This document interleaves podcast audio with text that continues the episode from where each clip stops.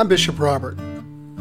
Each life is a story. We don't remember days, we remember moments that touch our hearts. I want to invite you to come on in and have a seat in my study. Let's you and I spend a few minutes together and consider a verse of Scripture and how to apply it to those moments that fill up our lives.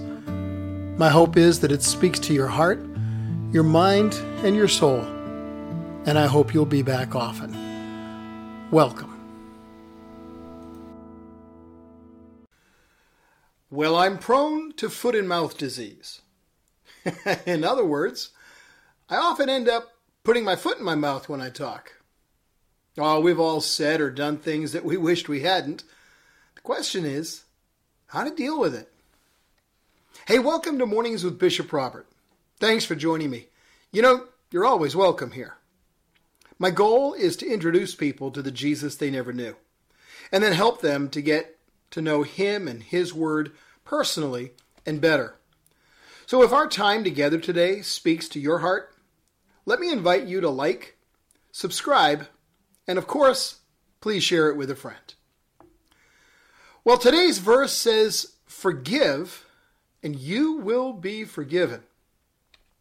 So, this devotional is a lesson in forgiveness, and I'm the lead illustration. I'm one who can easily allow a relationship to get into a rut, forget to invest the time and, and the effort to keep things vibrant. It's far too easy to kind of, you know, just go with the flow. Except that the flow doesn't always bring you closer together.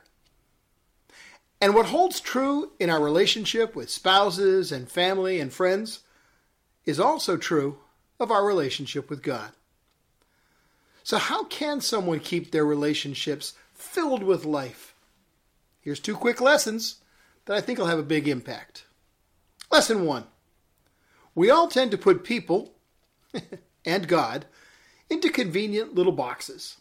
You know, some of them may come from our childhood, others from societal expectation, or really any number of places. Part of the boxes may be good, other parts less so. Either way, these boxes can become habitual. They can rob us of relational joy. And letting any relationship fall into a rut of just similar expectation and similar interaction can ruin it.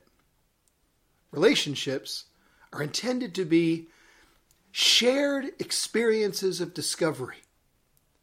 I know couples, for example, that have been married for over 50 years and they keep their relationship vibrant. Hey, so too with God.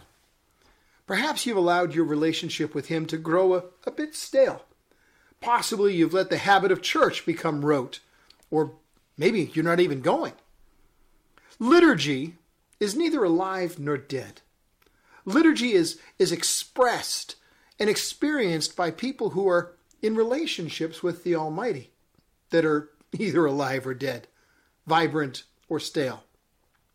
It's a wise person who asks themselves Is my faith in Christ as vibrant and strong as it should be? If not, then it's a wiser person still who asks God and people whose walk of faith is vibrant and strong how to get from where they are to where they want to be. Hey, let God out of the box that you've placed Him in and He'll impact your life, your relationships, and your spirit in ways you could never imagine. And He can lead you in actions and adjustments that will bring new life to all sorts of relationships. Okay, listen to. we all fall short, especially this bishop. We all miss the mark as we try to walk out our lives. We offend, we fail, when we do, we ought to apologize and ask forgiveness. And while that may or may not restore an earthly relationship, your Heavenly Father is always ready to forgive those who are truly repentant. He models what He calls us to do.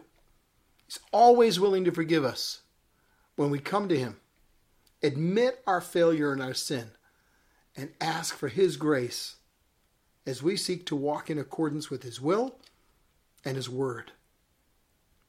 Well, actually, these two lessons are intertwined. letting God out of his box and into your life will reveal areas that require repentance and change. God's waiting for you to open the door of your life to him and enter into a new and a, a vibrant stage of your relationship. He's knocking. Will you open your heart to him and invite him in? Well, that's all the time we've got for this morning. But could I ask you to help me introduce people to the Jesus they never knew? And then help them get to know him and his word personally and better. Please like this video. It'll help more people see it. And then click follow or subscribe so you and I can get together every day. If you click the link in the description, you'll get a free copy of my book, Count to One, that you can download. Hey, one more thing. Share this with a friend, would you? Because as you do, you're part of the team, touching hearts all over the world with the love of Jesus. Thanks for helping.